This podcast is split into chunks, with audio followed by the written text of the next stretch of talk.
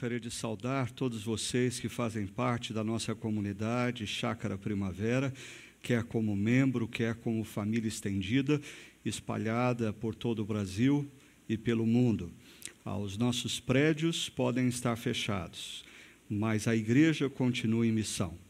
E não só, ah, e parte da missão da igreja, ela está reunida em oração, como nós estamos fazendo nesse exato instante, orando pelo nosso país, orando pela humanidade, orando pelos nossos líderes uh, políticos, uh, orando por toda essa situação que nos envolve. Uh, hoje eu queria conversar com vocês acerca do seguinte tema: experimente confiar diante das incertezas.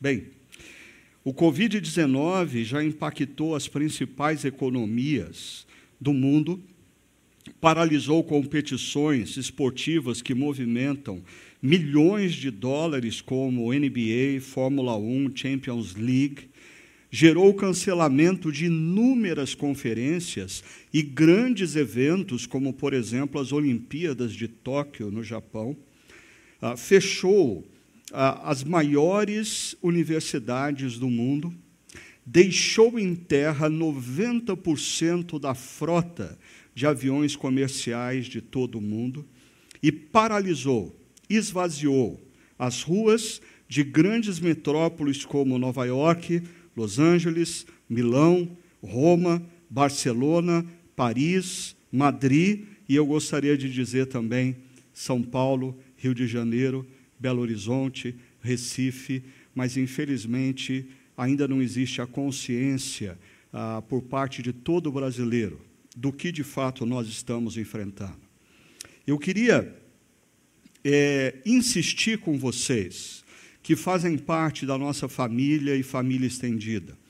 Ah, creio que nós precisamos reconhecer que nós não estamos diante de um problema ordinário e corriqueiro.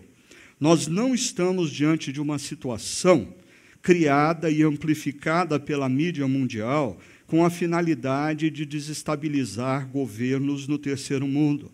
Nós não estamos enfrentando uma onda de gripe que daqui a duas semanas tudo voltará à normalidade.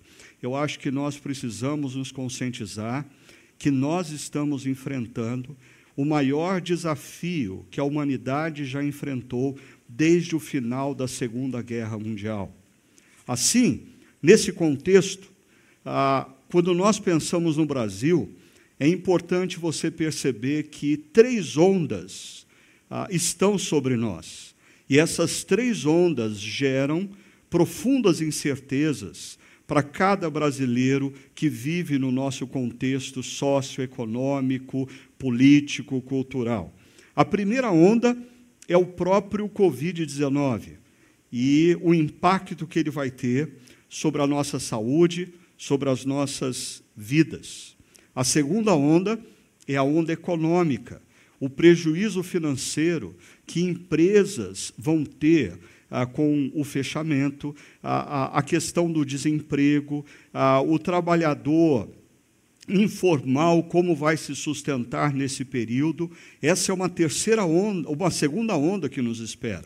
Infelizmente, no nosso contexto brasileiro, nós ainda corremos o risco de uma terceira onda, que é a desestabilização política do nosso país diante dos desencontros entre os nossos líderes. Assim, como líder da Chácara Primavera ah, e um dos líderes de um movimento de plantação de igrejas altamente caracterizado pela integridade para com a palavra e relevância para com a cultura, eu não posso e me nego a oferecer a você qualquer forma de otimismo raso ou esperança inconsequente. Pelo contrário, eu prefiro, nesse momento, falar com você acerca da verdade. E eu quero apresentar para você uma reflexão fruta de muita oração, de muita dependência diante de Deus. O que nós estamos enfrentando é sério. E se você pensa que nós já estamos vivendo a crise, a primeira má notícia que eu tenho para te dar é que nós ainda não estamos vivendo a crise. Nós vamos conhecer o que de fato é essa crise daqui possivelmente quatro, cinco semanas. Por isso, nós, como discípulos de Cristo, precisamos entrar na presença de Deus e buscar a voz de Jesus, a mesma voz que, diante de um homem ah, que, desesperado, busca a presença do Mestre, para pedir o socorro para com a sua filha de 12 anos que estava enferma, quando ele escuta dos seus amigos, pare de incomodar o Mestre, porque a sua filha já morreu. Esse homem escuta de Jesus a seguinte frase: Não tenha medo, tão somente creia. Não tenha medo, tão somente creia. Não tenha medo, tão somente creia.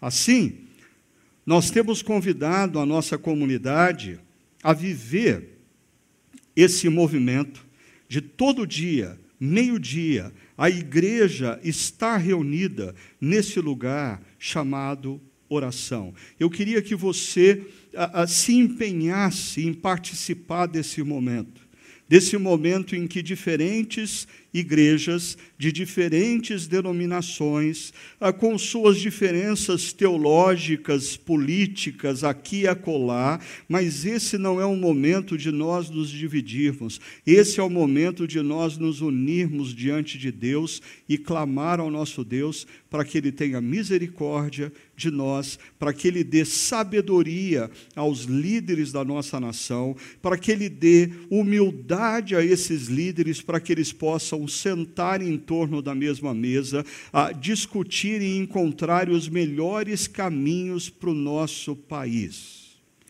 Mas agora, eu queria a, ir na direção do nosso tema dessa manhã e desse dia. Experimente confiar diante de todas essas incertezas que nos cercam como brasileiros, que nos cercam como cidadãos do mundo.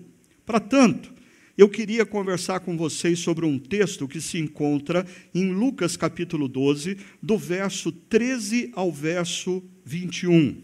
No entanto, eu queria mostrar para vocês algo aqui. Nesse texto, nós temos a multidão cercando o nosso mestre Jesus.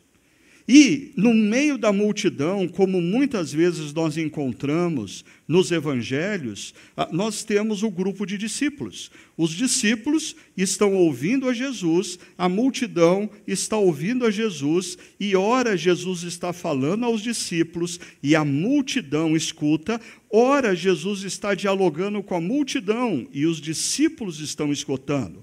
Pois perceba o que acontece nesse texto. Quando nós olhamos o contexto desse texto, nós vamos ver que no verso 13, alguém da multidão lhe disse, disse a Jesus, alguém da multidão dialoga com Jesus. Mas perceba o que acontece no início do capítulo 12 de Lucas. Ah, nos primeiros dois versos, Jesus está no meio da multidão, mas ele fala especificamente aos discípulos, e ele fala sobre o perigo das motivações, a necessidade de nós estarmos atentos à motivação que nos move a determinados posicionamentos, a determinadas atitudes, a determinados discursos. Perceba comigo o que acontece aqui. Nesse meio tempo, tendo se juntado uma multidão de milhares de pessoas, Jesus começou a falar, perceba esse termo, primeiramente aos seus discípulos. Tendo cuida tenham cuidado com o fermento dos fariseus, que é a hipocrisia. Não há nada escondido que não venha a ser descoberto, ou oculto que não venha a ser conhecido. Então perceba, Jesus está no meio da multidão, mas ele está falando primeiramente aos seus discípulos, e o ponto central dessa conversa é: tenham cuidado com a motivação. Agora, se nós olharmos o que acontece depois do trecho que nós vamos estudar, Jesus inicia um outro diálogo, tendo novamente como ponto focal os discípulos, mas agora ele não fala de motivação, ele fala de ansiedade. Veja o que diz o texto.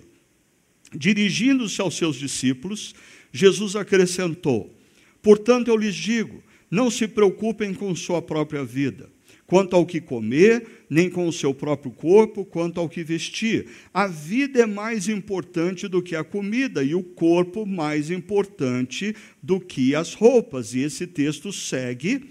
Vocês conhecem muito bem esse texto, ele é muito conhecido, mas o ponto que eu queria destacar para vocês, percebam o contexto do texto que nós estamos trabalhando.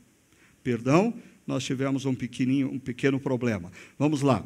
Ah, perceba o contexto do texto que nós estamos trabalhando. Ah, joia, voltou? Nós temos aqui Jesus conversando com alguém da multidão. Antes, Jesus está no meio da multidão conversando com os discípulos sobre o perigo da motivação.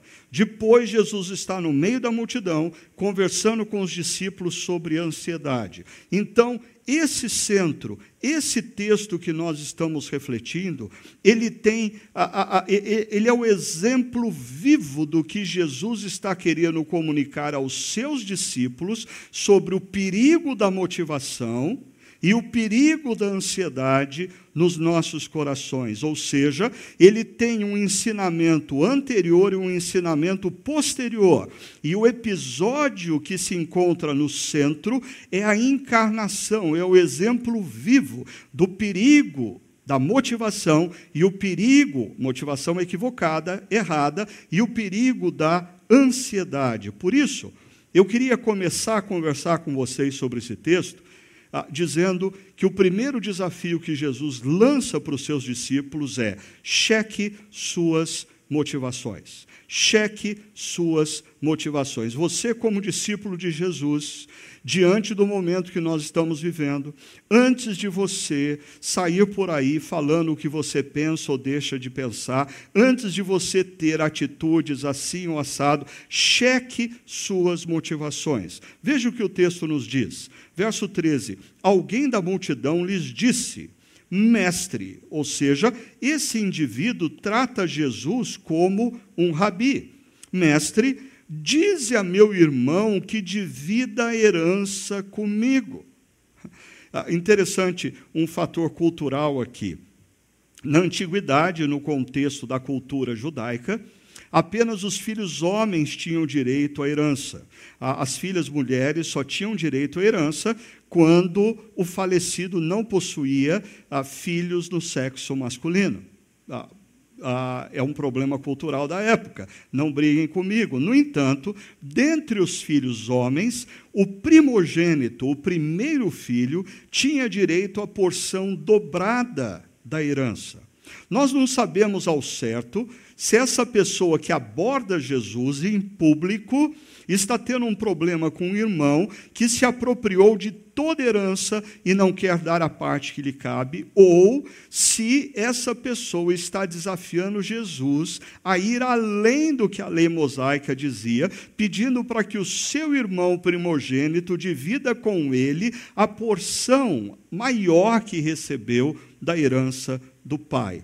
O fato que nós precisamos perceber aqui é que esse homem demonstra ansiedade. Ah, esse homem, ao trazer um assunto pessoal em público, revela que emocionalmente ele não está bem.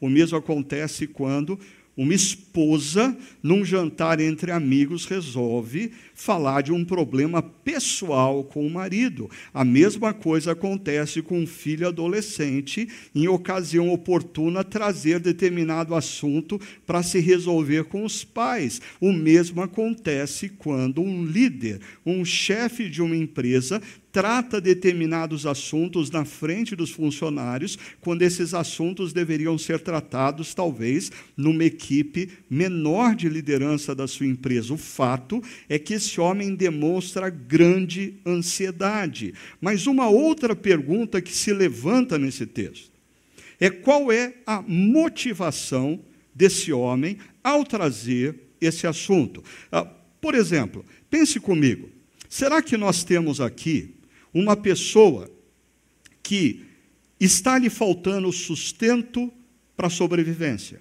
Por isso ele vem a Jesus e diz: Mestre, pede para o meu irmão dividir a herança comigo. Será que está faltando a esse homem alimento à mesa? Será que está faltando a esse homem sustento diário?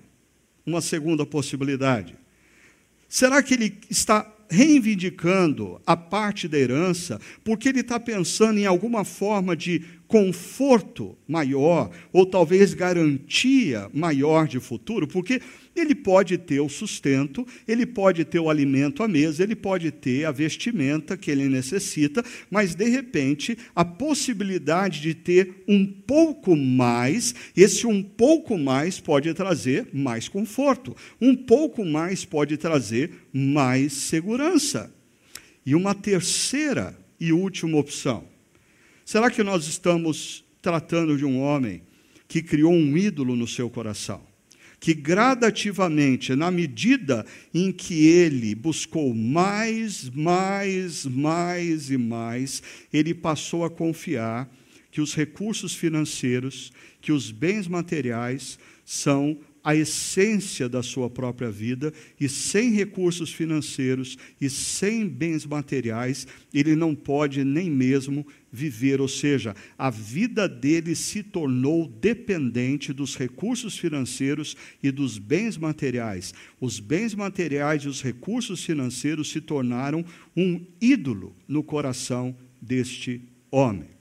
Bom, isso me faz lembrar que no verso 15, Jesus lança a luz para a gente resolver esse dilema de qual é a motivação desse homem. Jesus diz: cuidado, fiquem de sobreaviso contra todo tipo, e aí ele termina, de ganância.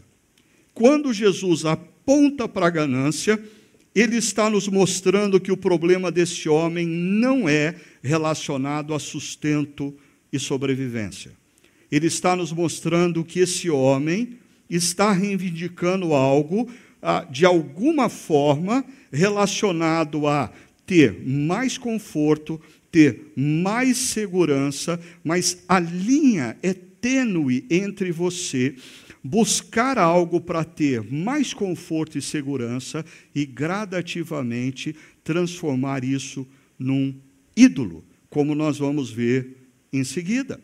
Perceba, Jesus então muda agora a nossa temática para guarde-se da ganância. Primeiro, primeiro, avalie a sua, a sua motivação. Primeiro, cheque suas motivações. Por que você está tão preocupado? Por que você está buscando isso ou aquilo? Por que você não está dormindo direito? Nós estamos pensando, o nosso problema hoje é, é, é sustento, é alimento, ou o nosso problema é um pouco mais para termos conforto e segurança futura, ou talvez nós já estamos no ponto de estamos preocupados e ansiosos porque transformamos o dinheiro, os recursos, recursos materiais, a nossa segurança financeira num ídolo, e isso está dominando a nossa vida, as nossas ações e as nossas palavras. Então Jesus diz: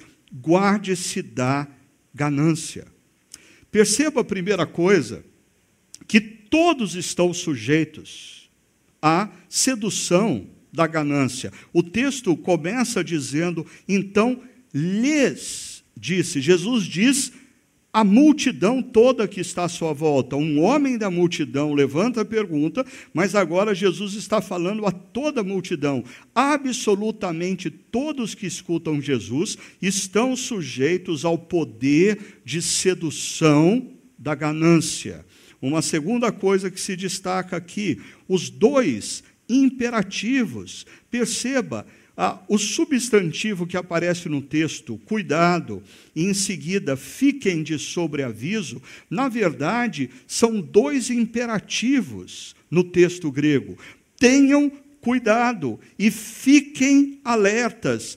Tenham cuidado, prestem atenção.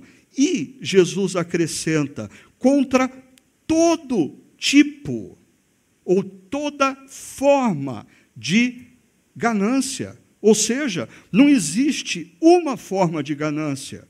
Não existe uma forma, existem várias formas de ganância. E a ganância nos leva gradativamente, de forma muito sutil e silenciosa, a deslocarmos a nossa confiança, que deveria estar totalmente em Deus, para as coisas que nós buscamos. Deixa eu dar o exemplo disso, lembrando vocês do que nós encontramos no livro de Eclesiastes. Porque o autor de Eclesiastes, ele nos fala de alguns tipos de ganância. Por exemplo, ele fala que ele buscou o prazer.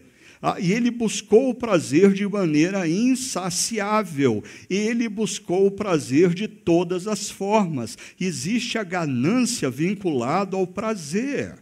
A outra forma que o autor de Eclesiastes nos apresenta de ganância é o conhecimento. É interessante, todo mundo acha, e é bom o conhecimento, é bom você ter informação. No entanto, existem pessoas que transformam conhecimento num ídolo elas passam a confundir a sua própria identidade com a sua capacidade de ler, de mencionar grandes autores e demonstrar conhecimento. De repente, o que deveria ser um meio se torna um fim, e a pessoa não se dá conta, mas ela se tornou subjugada pelo anseio por ter mais e mais e mais conhecimento. Uma terceira forma de ganância que Eclesiastes nos apresenta diz respeito ao trabalho, a, a projetos de vida. Quantas vezes o, o trabalho não é ruim, o trabalho é bom. O problema é quando nós não temos limite para o trabalho. O problema é quando nós não nos lembramos que o nosso Deus Criador, quando criou os céus e a terra, ele a cada final de dia, ele olhou e disse: chega, basta, por hoje está bom. E quando ele chegou no sexto dia, ele olhou tudo e disse: ficou muito bom. E no sétimo dia ele descansou. É o sabá. Quantos homens e mulheres estão sendo forçados agora a descansar, mas enquanto nós tínhamos toda a atividade econômica a, a, a, em andamento, enquanto nós tínhamos todas as nossas responsabilidades profissionais, quantas vezes você não vem avançando o seu domingo com um trabalho pela incapacidade de dizer: chega? Quantas vezes nós avançamos o horário que nós deveríamos estar com os nossos cônjuges ou com os nossos filhos pela nossa ganância em relação ao trabalho? E uma quarta forma de ganância que o livro de Eclesiastes nos apresenta: os bens materiais. Ah, prazer, mais e mais e mais prazer, conhecimento, mais e mais e mais conhecimento, trabalho, mais e mais e mais trabalho, bens materiais. Ah, quanto de dinheiro precisa um homem para ser feliz? Já dizia o velho Rockefeller, só mais um pouco. Perceba, o problema em Eclesiastes, ah, que Eclesiastes aponta em relação à ganância nessas áreas, é a nossa insaciabilidade, a nossa incapacidade de olhar para a vida e dizer: está bom, chega. E, consequentemente, ao invés de queremos mais, mais, mais e mais, exercitarmos no nosso coração a gratidão. Ah, perceba, a ganância é o anseio ou é o desejo por ter mais, mas ter mais do que o necessário, ter mais do que o essencial. Seja em qualquer uma das dimensões que nos são apresentadas em Eclesiastes. Ah, eu conversava essa semana com ah, meu querido amigo e mestre, Mike Gorin, sobre essa crise que nos envolve ah, em todos os países, ele no Canadá e eu aqui no Brasil. E eu achei interessante, nós estávamos conversando sobre questões administrativas, alguns eventos que a gente ia fazer juntos e tínhamos que cancelar, alguns cursos que seriam lecionados e que nós tínhamos que adiar e ver tudo isso, como que isso ia funcionar, a logística desses cancelamentos, muito trabalho. Mas, em meio a tudo isso, o Mike Gorin me soltou alguns insights que fizeram profunda diferença na minha semana. O primeiro deles foi esse. Ele, em algum momento da nossa conversa, disse: a crise gerada pelo Covid-19 tem revelado os ídolos da nossa cultura. Por exemplo, existe entre jovens que lidam com conteúdo, pastores, por exemplo, uma busca frenética por ocupar espaço na internet. E o Mike Gorin dizia: esses jovens pastores não se dão conta de que a tecnologia se tornou um Deus em suas vidas eles não conseguem mais participar de um momento como esse de reflexão, sem estarem olhando para os seus celulares, sem procurar checar o que as pessoas estão pensando deles, sem procurar checar o que as pessoas estão dizendo nesse momento. E isso se replica nos relacionamentos com suas esposas, com seus maridos, com seus filhos, com seus amigos. Nós estamos nos tornando uma geração completamente dominada pelo Deus da tecnologia.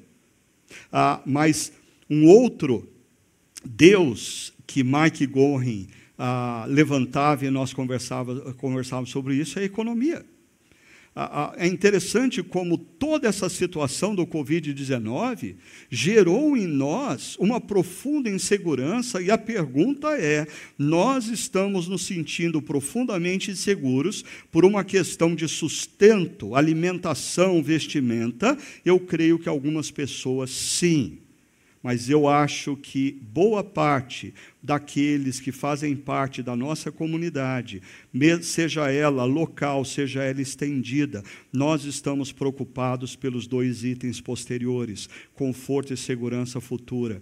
Em alguns casos, essa crise, como disse Mike Gorin, está trazendo à tona os ídolos da nossa cultura, aqueles que têm domínio sobre nós. Perceba, o apóstolo Paulo, em Colossenses capítulo 3, perdão, aqui está errado, é verso 5, diz assim: Assim façam morrer tudo que pertence à natureza terrena de vocês, e aí Paulo cita várias coisas, até que ele chega na ganância, perceba, a ganância que é idolatria, a ganância que gera ídolos. O próprio apóstolo Paulo, falando para o seu discípulo na fé, Timóteo, diz: o amor ao dinheiro é a raiz de todos os males, e nós precisamos perceber a, a, a, profundidade disso no momento histórico que nós estamos vivendo.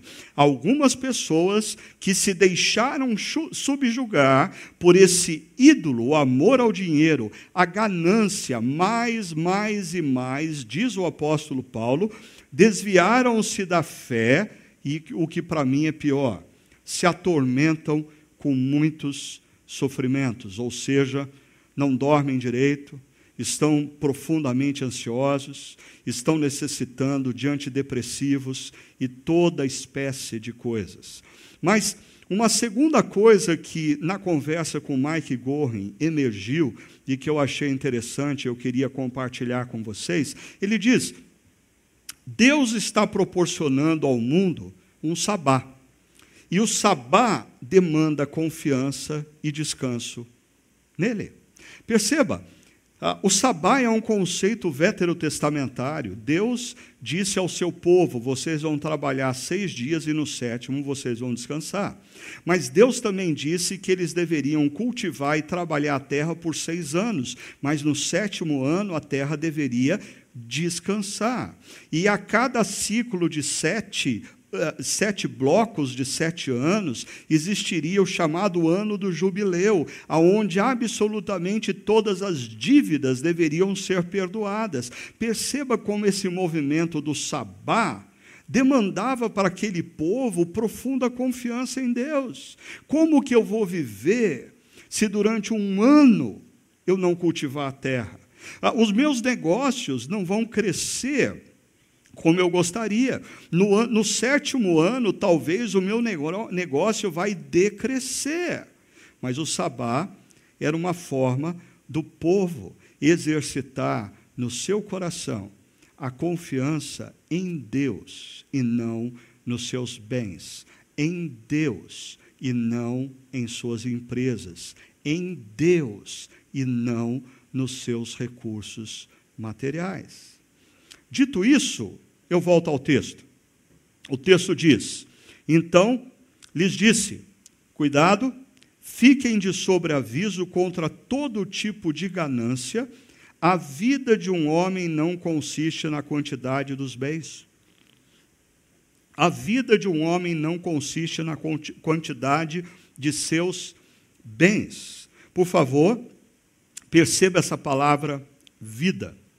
Ah, no grego, existem três palavras para se expressar o conceito vida: bios, que tem a ver com vida biológica e orgânica, psique, que tem a ver com a alma, com o centro da vida, que mais tarde nesse texto aparece, mas o termo aqui eu queria chamar a sua atenção não é bios, mas o termo que Jesus usa aqui é zoe, vida eterna, vida com sentido, vida com um propósito maior. Leia o texto nessa perspectiva, lembrando que Jesus não está falando de bios, Jesus está falando de zoe, a vida a vida de um homem não consiste na quantidade dos seus bens. Um homem pode ter muitos bens, mas não ter sentido na vida. Um homem pode ter muitos bens, mas não ter propósito na vida.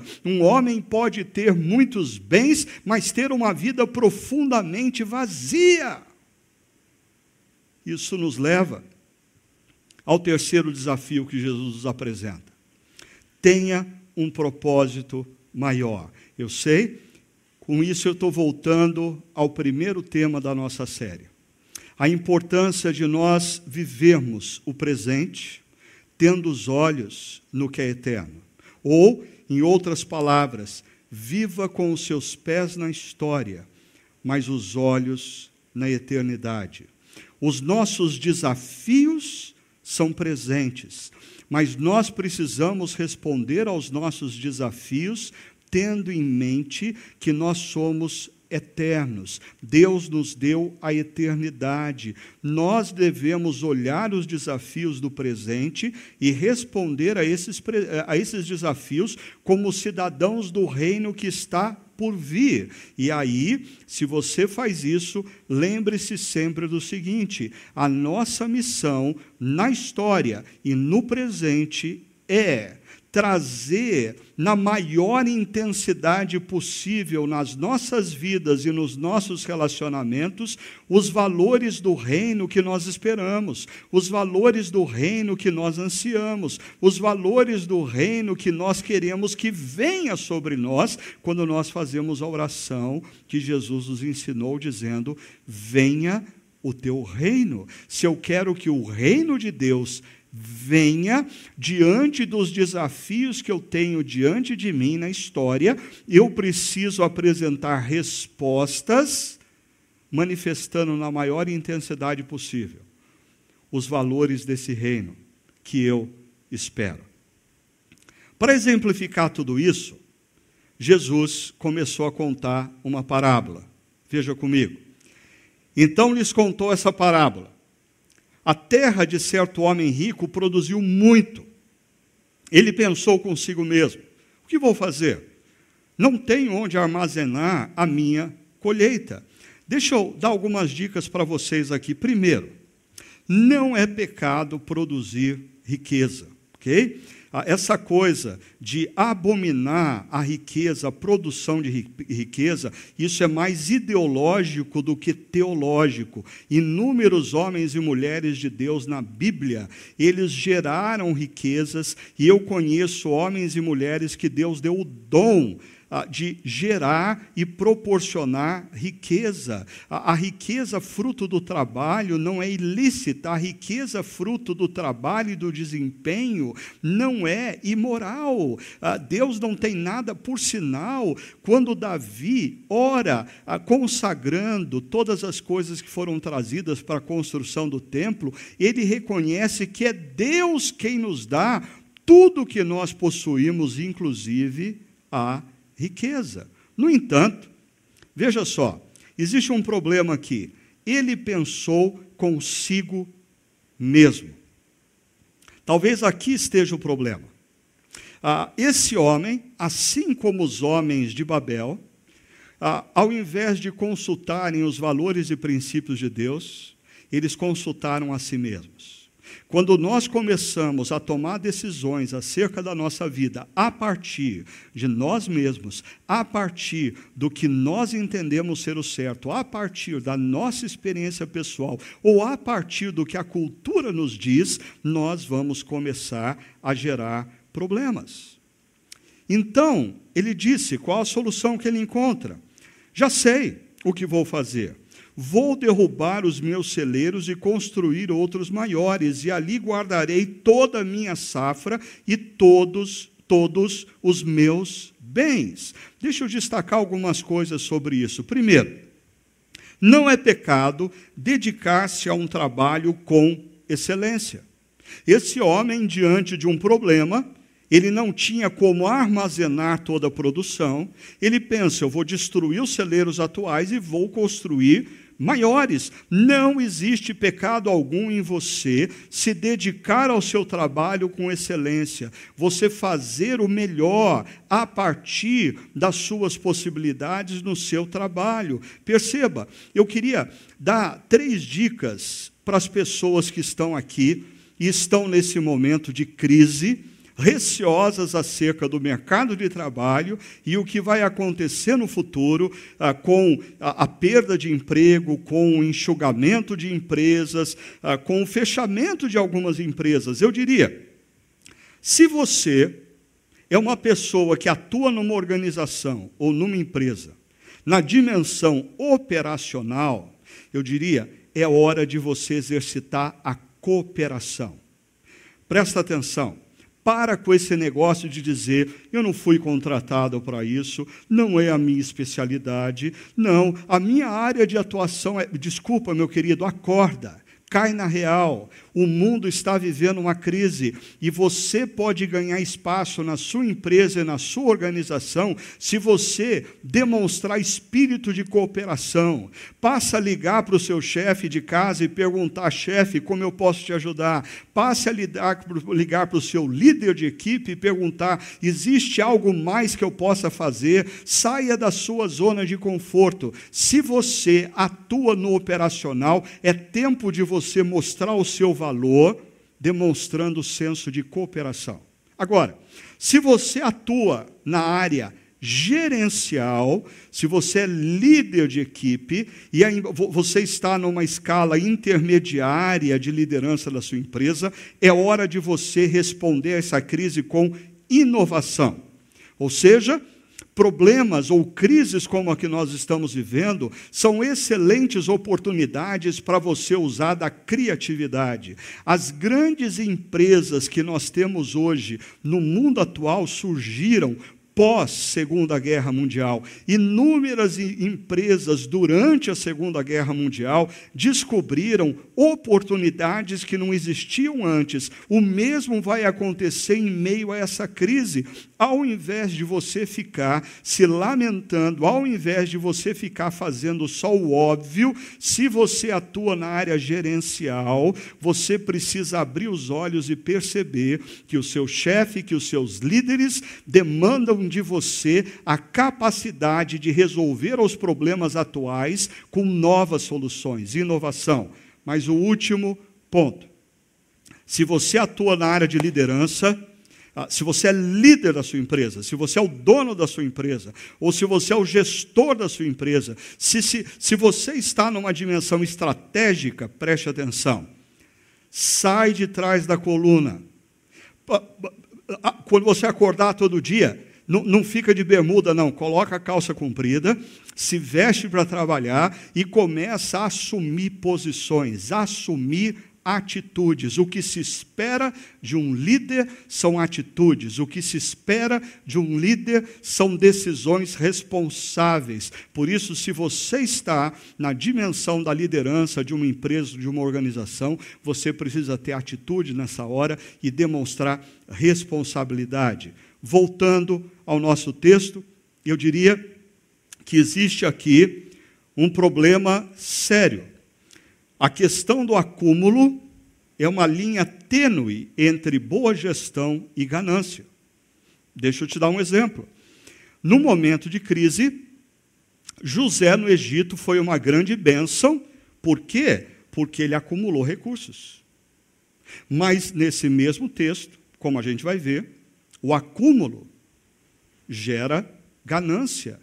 Então, você dizer, ah, eu tenho alguns recursos guardados, eles podem, ah, ah, ao mesmo tempo, ser fruto de sabedoria e bom senso, mas eles podem começar a ser fruto da ganância e, consequentemente, de ídolos na sua vida.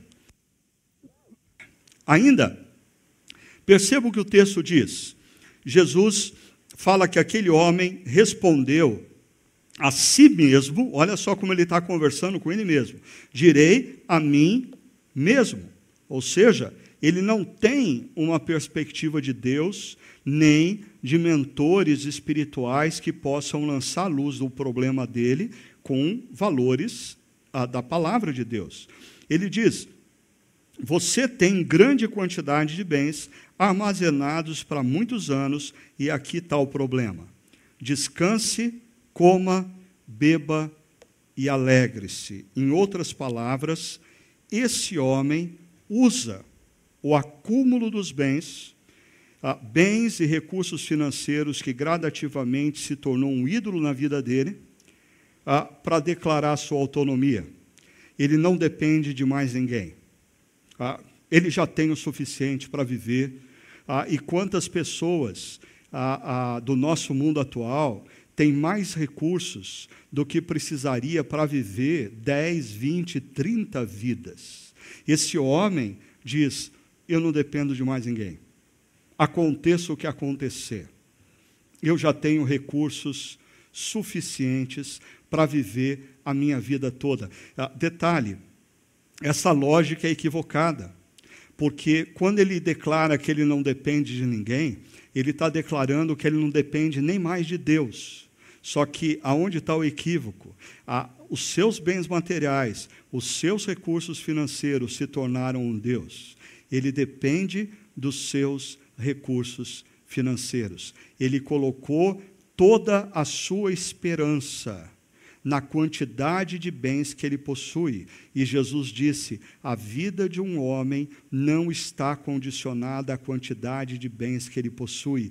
Ele pode ter muitos bens e ser um miserável por não ter propósito, por não ter sentido maior, por não ter razão para viver. E Jesus caminha para nós concluirmos essa reflexão dizendo: contudo, Deus lhe disse insensato. Insensato. Em outras versões você vai encontrar o termo louco. esta mesma noite a sua vida lhe será exigida, então quem ficará com o que você preparou? Ah, deixa eu atualizar você para você entender o que aconteceu aqui. Esse cara tem condições de viver o resto da sua vida sem mais se preocupar. E ele confia plenamente nos seus recursos financeiros. Bem possivelmente, ele tinha nos seus celeiros é, recursos suficientes para viver dez vidas e não apenas uma vida. No entanto, naquela noite, ele começou a tossir, ele começou a ter falta de ar, ele começou a ter febre, ele procurou um hospital e, por mais dinheiro que ele possuísse, os hospitais estavam lotados, sobrecarregados, nem no Albert Einstein ele conseguia a, a, espaço para ser tratado. E num dos corredores daquele hospital, Deus disse para ele: a vida, e o termo aqui é psique, a alma, o centro da sua vida, é minha eu estou no controle de todas as coisas. Quem te dá a vida não é o seu dinheiro. Quem te dá a vida não é a, sua, não é a quantidade de bens que você possui. Quem te dá a vida sou eu, o Deus verdadeiro, Senhor dos céus e da terra. Jesus conclui dizendo: Assim acontece com quem guarda para si riquezas, mas não é rico para com Deus. E essa expressão, rico para com Deus, chama a nossa atenção. O que será que significa ser rico para com Deus? Ah, para a nossa comunidade que esteve estudando as bem-aventuranças, você vai se lembrar da primeira bem-aventurança os pobres de coração. Bem-aventurado aqueles que são pobres de coração, aqueles que reconhecem que não têm absolutamente nada para oferecer a Deus, aqueles que reconhecem que a sua religiosidade não os faz merecedores do amor de Deus, aqueles que reconhecem que a sua moralidade não os fazem merecedores da graça de Deus, porque graça é algo que Deus nos oferece na cruz e o nosso papel para abraçarmos o amor, o perdão de Deus que nos é oferecido na cruz, implica que nós temos as nossas mãos vazias, os nossos braços estendidos, reconhecendo que somos miseráveis e dependemos da graça do nosso Deus. Por isso, antagonicamente ou paradoxalmente, o rico para com Deus é aquele que é pobre de coração é humilde. Mas ainda, o rico para com Deus, segundo as Escrituras, é aquele que faz uso dos recursos recebidos de Deus, porque, como diz Davi, todos os recursos foram dados por Deus, uh, uso dos seus recursos recebidos de Deus para os propósitos de Deus. Eu, eu queria dizer para você, esse momento de crise vai ser um momento que vai demandar de nós generosidade. Eu sei, alguns de vocês talvez pensem assim, mas como que eu vou me salvar se eu for generoso? Cuidado, Jesus, num outro texto, diz: aquele que tenta salvar a sua própria vida vai acabar perdendo a sua vida. Ah, eu queria que você tivesse em mente o seguinte: nós estamos enfrentando um problema presente que vai estar diante de nós de maneira mais intensa nas próximas semanas, nos próximos meses. Nós vamos enfrentar dificuldades, nós vamos ter grandes desafios, mas eu queria que você se lembrasse de uma coisa: a maneira como você responder a esses problemas, a esses desafios, você está com isso criando a história que você vai contar daqui 15, 20 anos para os seus filhos e para os seus netos. Essa história pode ser uma história que você queira que eles não conheçam, porque você optou por salvar a si mesmo e optou por colocar todos os seus bens num celeiro de maneira mesquinha. Mas essa história pode ser uma história que vem impactar as gerações futuras da sua família, os seus filhos e os seus netos, pela maneira confiante que você lidou, pela maneira generosa que você acolheu pessoas, funcionários, pessoas debaixo da sua liderança que precisavam de você nesse momento. Assim, eu queria concluir lançando para vocês esses três desafios diante das incertezas. Primeiro, cheque suas motivações.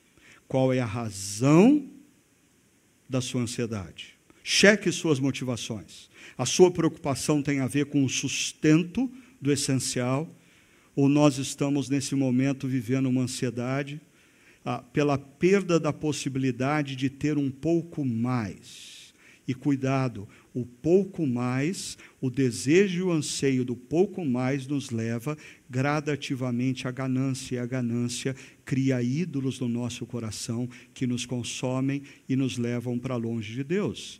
Ainda, guarde-se da ganância. E qual a melhor maneira de você se guardar da ganância? Sendo generoso. Sendo generoso para com aquela ajudadora da sua casa, sendo generoso para com seu funcionário, sendo generoso para com pessoas à sua volta, parentes e amigos que possivelmente ah, vão perder o emprego, sendo generoso. E por fim, tenha um propósito maior.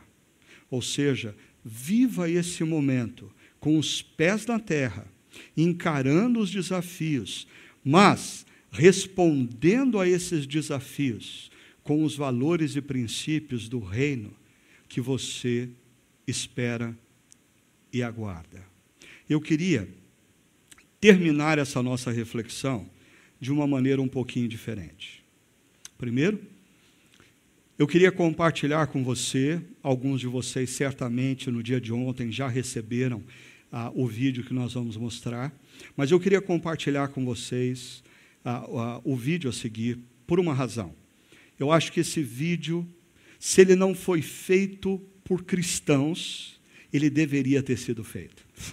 Se existem cristãos que trabalham com a música e com a produção artística de vídeos, esses cristãos, num momento como esse, deveriam produzir um vídeo como o que nós vamos mostrar.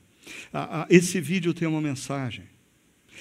Nós vamos passar por tudo isso. E, e eu diria, se os produtores desse vídeo não são cristãos, os cristãos sabem que as adversidades existem, mas os cristãos têm uma certeza: nós vamos passar pela diversidade. Eu não posso garantir para você o tamanho a extensão do deserto que nós vamos enfrentar, mas eu posso garantir para você que nós, pastores, nós, igreja, irmãos e irmãs em Cristo, vamos estar ao seu lado ao longo desse deserto. Nós vamos atravessar esse momento crendo e confiando no amor e no cuidado de Deus, ajudando-nos uns aos outros, tudo vai passar. Assista esse vídeo e em seguida eu quero orar por você. Senhor nosso Deus, nós queremos, nesse momento histórico que vivemos, como parte do povo do Senhor, parte da Igreja de Cristo no Brasil e no mundo, nós queremos rogar pela pelas tuas misericórdias. Nós sabemos que vivemos em meio a uma geração distante do Senhor.